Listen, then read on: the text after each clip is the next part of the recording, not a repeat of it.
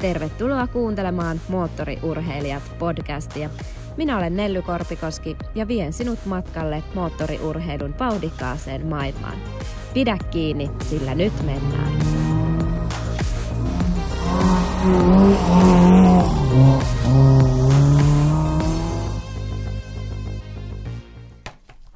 Nyt ollaankin jännän äärellä, sillä allekirjoittaneella ei ole oikeastaan pienintäkään havaintoa siitä, että mistä tänään jutellaan, mutta mä olen saanut tänne alan ammattilaisen vieraaksi motocrossikuljettaja Emil Silander. Tervetuloa. Kiitoksia. Sanotaanko sua muuten Emil vai Emil? No siis tutut kun sanoo empuksi, mutta normaalisti se on yhdellä Emili. Joo, okay. Tai Emeli, vai miksi nyt niitä. Mutta siis tosi moni kutsuu empuksi. Joo. Herra numero 21. Mistä nämä tulee nämä teidän kuljettajien numerot? Se on ollut varmaan joskus ainoa, mitä on otettavissa, niin ei ole mitään tarinaa numeron takana. Se numero lukee selässä ja pyörässä. Joo, kyllä. Sä oot reilu parikymppinen, 24-vuotias ja asut Nummelassa. Kyllä. Oot sä kotoisin täältä vai jostain? No siis Espoossa asuttiin silloin, kun synnyin ja sitten me ollaan muutettu paljon fajaan rakennusmies ammatiltaan ja rakennellut taloja ollaan sen mukaan muutettu, niin Espoosta aloitettiin ja sitten Veikkolassa pari otteeseen ja sitten lopuksi ne oli tuolla Vihdin kahvimaalla tai asuu vieläkin ja itse asun tosiaan nyt Nummelassa. Niin että mihinpä sitä kotinurkista lähtemään. Niin. Sä oot yksi Suomen parhaita motocross-kuskeja, niin miten sä oot päätynyt crossin tai yleensäkin kaksipyöräisten pariin? No Fajan kauttahan se silloin joskus, kun oli itse skidi, niin harrasteli tai niin, kävi reenailemassa niin siinä mukana ja sitten siitähän se pikkuhiljaa lähti sitten. Aloin ruinaa pyörää ja sitä rataa.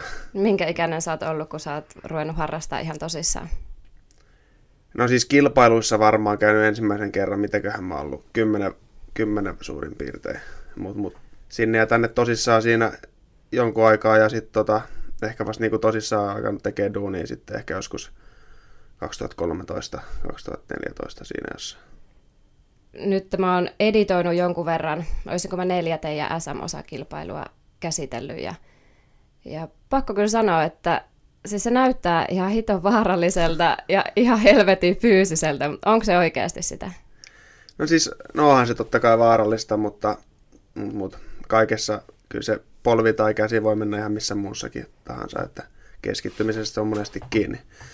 Mut fyysisyydestä sitten niin on se, jos niinku, no nyt tänä vuonna meillä on 3 erää niinku SMissä ja ne niinku pikkuhiljaa menee tai niin kuin aika pienenä niissä erissä, niin keskisyke varmaan on siinä 180-190 niin kuin per erä. Keskisyke? Niin, kyllä. Herrajasta. Siinä se on, eli se on niin kuin kestävyysurheilulaji periaatteessa. No niin totta kai voimaakin tarvii, mutta hapenottokyky on tärkeä. Miten sä treenaat tämmöistä fyysistä jaksoa itsellesi? No talvet menee, nyt viime talven pääsi paljon hiihtämään, että hiihto on ollut isossa osassa ja sitten yleisesti kaikkea peruskuntolenkkiä ja vetoja ja jne, mitä nyt tuohon kuuluu. Niin. Ja sitten punttia tietysti jonkun verran. Eli te kuljettajat oikeastaan rakennatte ittenne silloin talvella ja sitten kesällä ylläpidätte kuntoa ja teette sitten, tai niinku kilpailut totta kai tuo sitten myös sitä jaksamista. Kyllä, just aika lailla tolleen, että sanotaanko siitä ehkä marraskuusta noin suurin piirtein. Ehkä huhtikuulle se on semmoista niinku just kunnon rakentamista ja sitten alkaa tavallaan. Sit taas tietty nyt viime vuosi oli silleen, että ei päässyt talvella ulkomaille reenaamaan tämän koronan takia, tai en lähtenyt, kun mullakin on työt ja kaikki, niin pomma ei ollut oikein mielissä, mutta muuten on kyllä ollut niinku talvisin yrittänyt käydä Espanjassa tai Belgiassa. Mitä sä muuten teet työksessä? Sähköasennushommi. Eli työnantaja joutuu kesällä varmaan kuitenkin jonkun verran joustaa sitten.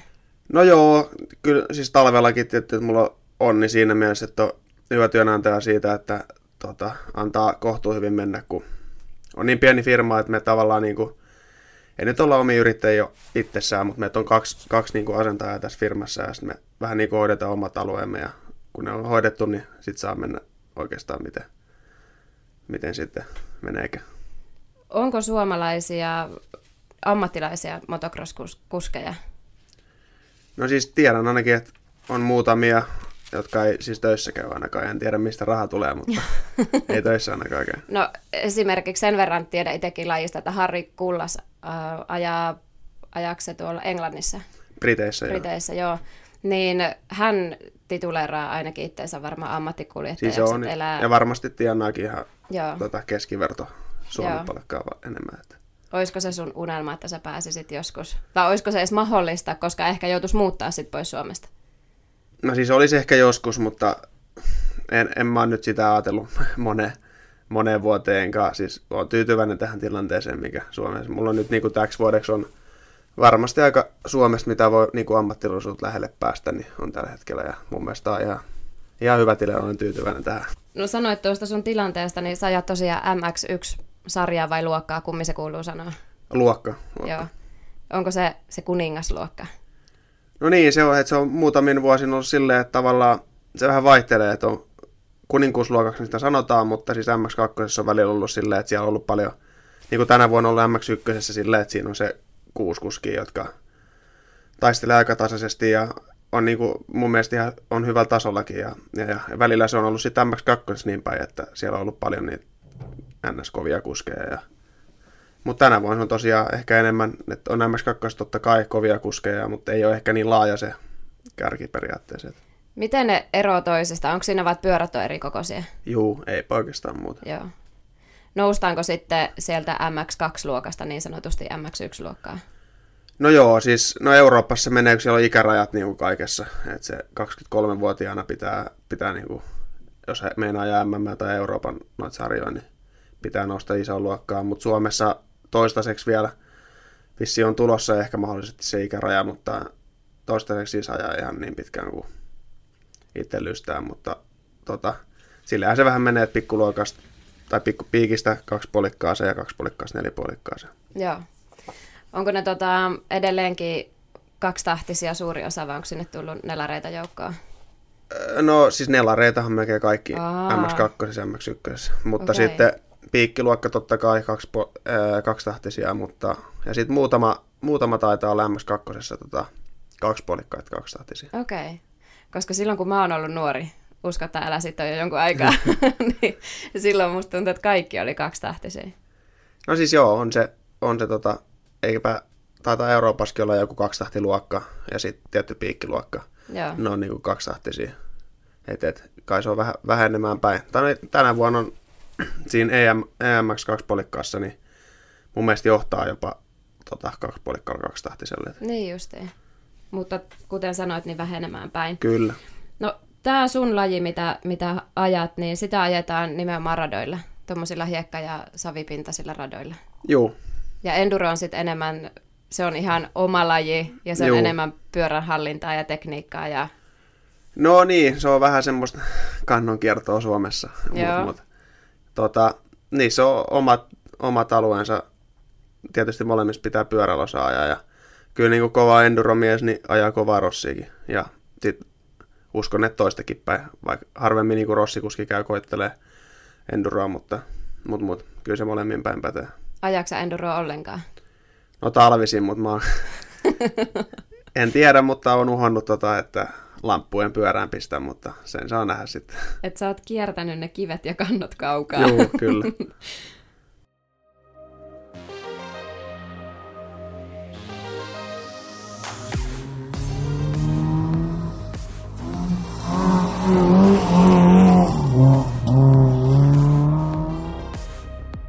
Moottoriliiton sivuilta kävin tutkimassa, että sä oot ajanut jotain, mikä on top 250. Mitä se niin, se on semmoinen Suomesta, onko tänä vuosi taitaa, vai onko se muutama vuoden ollut jo? No, mutta kuitenkin niin semmoinen kansallinen sarja, vähän enemmän niin kuin siellä nyt ei, jossain kisoissa käy paljon kärkikuskeja ja joissain ei sitten.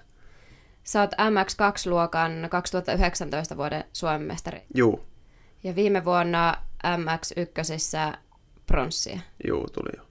Ja nyt sä oot taas tänä vuonna ihan siinä kärkikahinoissa, niin ootko sä ollut tähän kauteen tyytyväinen? No, siis joo, ajollisesti joo, mutta on sähellellyt ehkä omia nimiä osittain sitten semmoisia, mihin ei ole itse tavallaan kauheasti voinut vaikuttaa. Niin aika, no voisi sanoa, että rikkonainen kausi, mutta kuitenkin aina pystynyt niin kuin vauhdillisesti nousemaan siihen, vaikka on ollut jotain ohjelmaa, niin nousta siihen, mihin nyt vitosen tuntumaan aina. Mutta se on kuitenkin sitten taas, kun jos toinen, kuka ajaa mestaruudesta myös, niin on kakkonen ja toinen on vitonen ja toinen on aina varmasti ajaa maaliin ja lähtee varmasti, niin jos meikäläinen käy kumipuoli alaspäin, ei kun ylöspäin kerran erässä ja sitten yrittää nousta, niin siinä muutamallakin siellä on sitten pisteessä aika paljon merkitystä. Sun yksi kovin kilpakumppani on virolainen Ingrid Mäki, niin ajaako hänkin tästä niin kuin SM-pisteistä? Ajaa, juu, kyllä. Joo. Onko mestaruudesta enää, pystytkö sä enää taistelemaan siitä tänä vuonna? Teillä on vissiin enää yksi kilpailu jäljellä, oliko juu, näin? Juu, Vantaalla joo.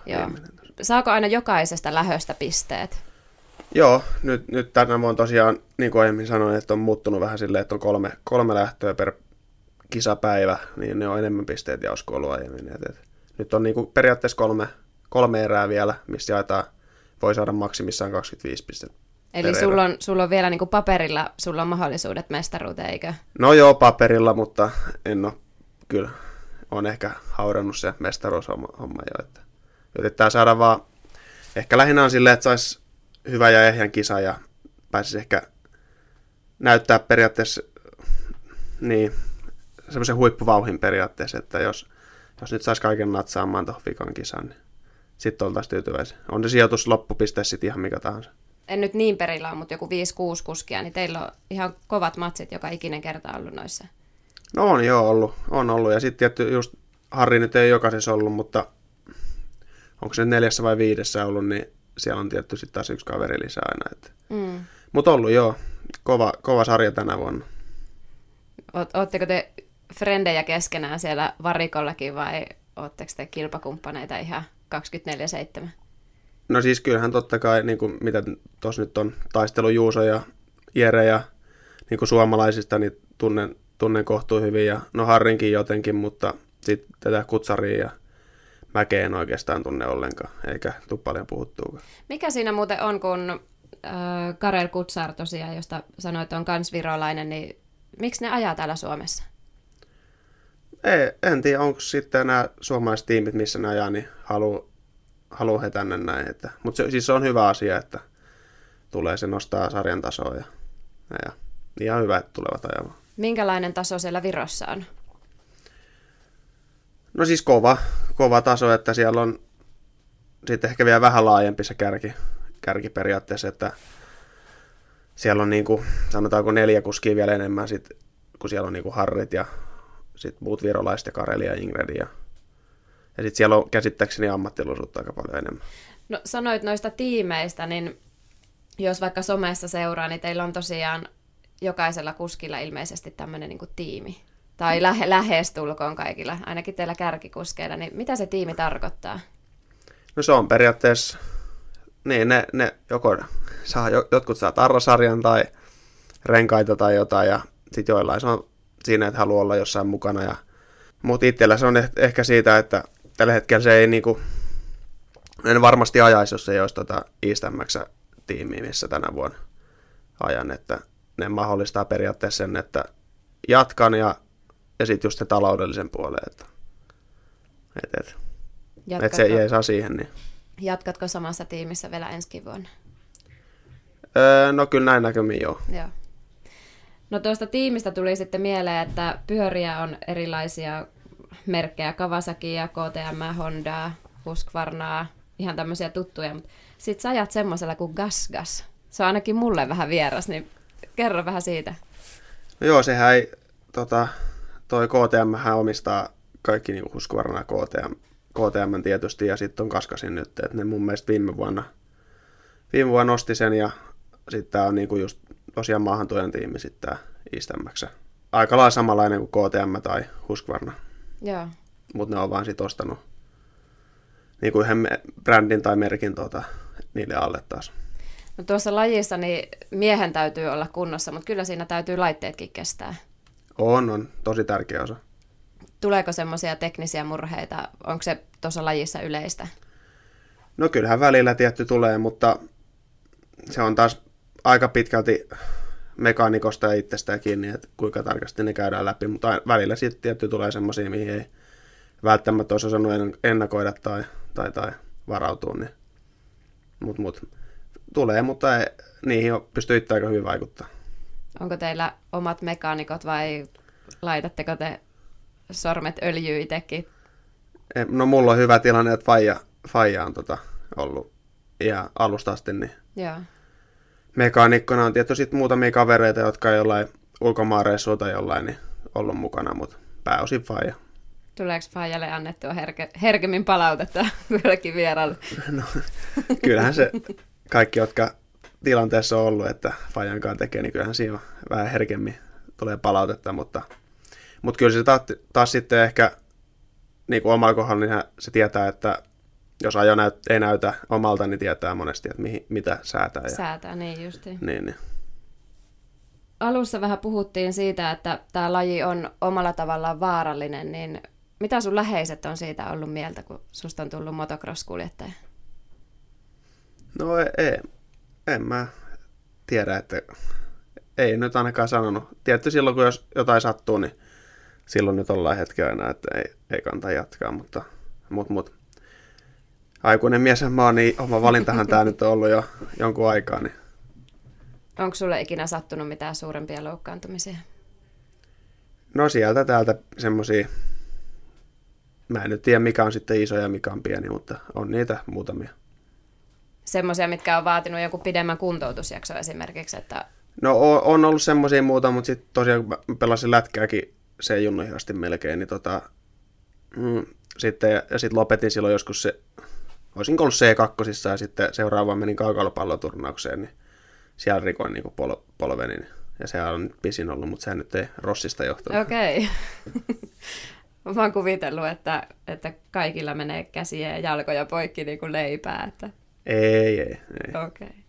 Ehkä mulla on itsellä yksi mun tuttavaa loukkaantui joskus treeniolosuhteissa aika vakavasti ja näki sitten sen prosessin ihan sitten silleen, ei nyt voi sanoa, että hirveän läheltä, mutta kuitenkin, että mitä se oli. Niin nyt kun mun 3-vuotias poika, kun ajaa Mönkielläkin, niin äiti on aika tarkkana, että kaikki suojavarusteet on päällä, vaikka en mä kyllä halua rajoittaa sitä toimintaa. Että silleen hänkin oppi parhaiten, kun kävi kerran siellä puitten välissä.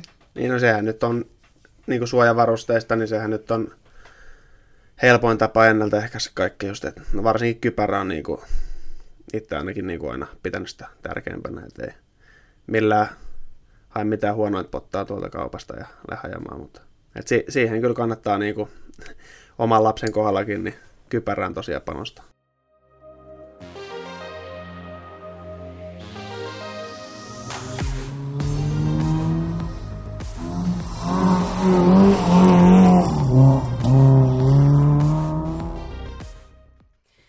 Minkälaisia tulevaisuuden haaveita sulla on?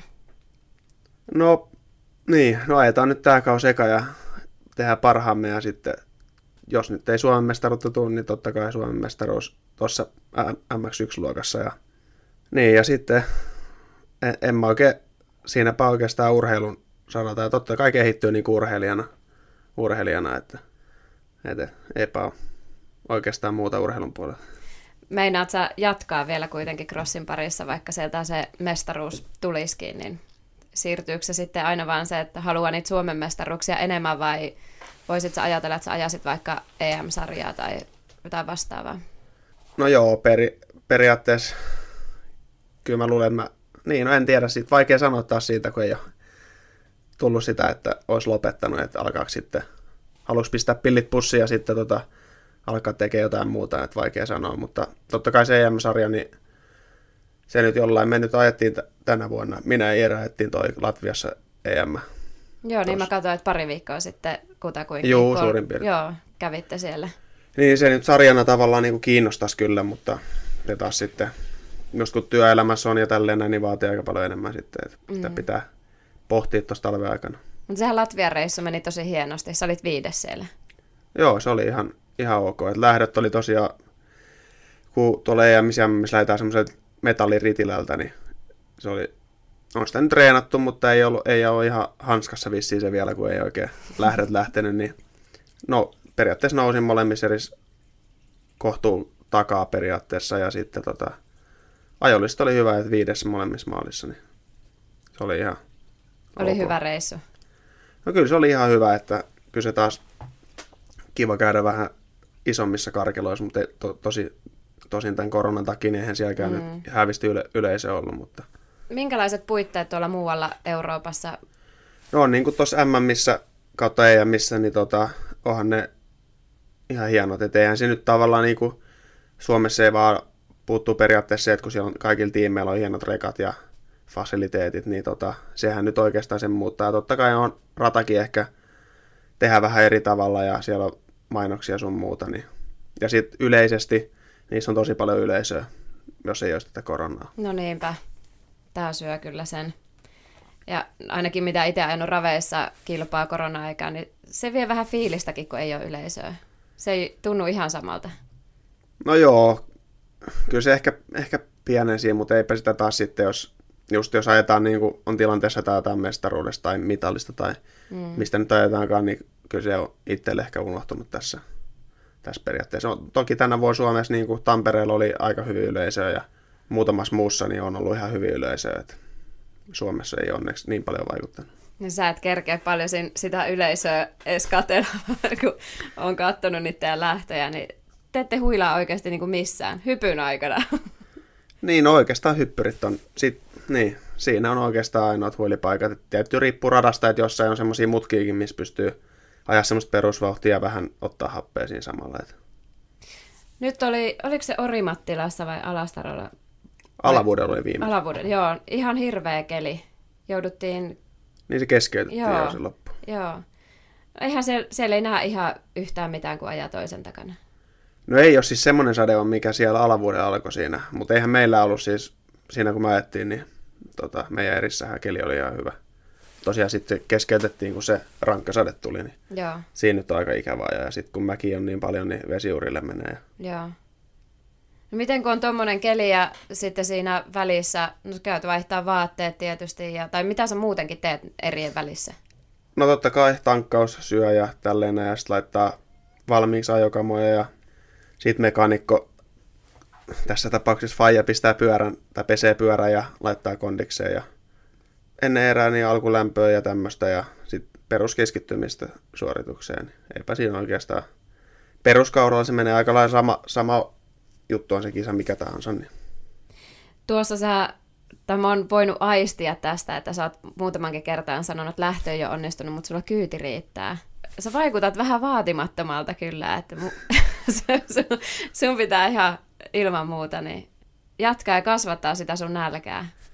No niin, ehkä se. Sä oot nuori kundi vielä.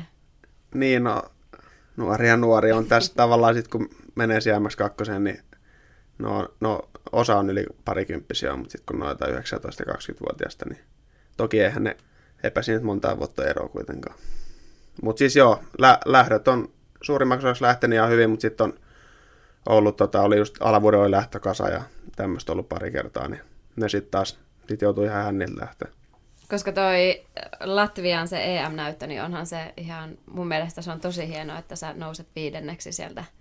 No siis se joo, kyllä. Kyllä se oli ihan positiivinen juttu tiimille ja sitten itsellekin totta kai. Varmasti. Tuo luottoa tulevaan. No mutta hei, Vantaalla seuraava kisa, eikö? Joo. Me jäädään jännittää, kuin sun käy siellä. Joo. Emil Silander, oikein paljon kiitoksia, että tulit vieraaksi mun podcastiin. Yes, kiitos, että sai tulla.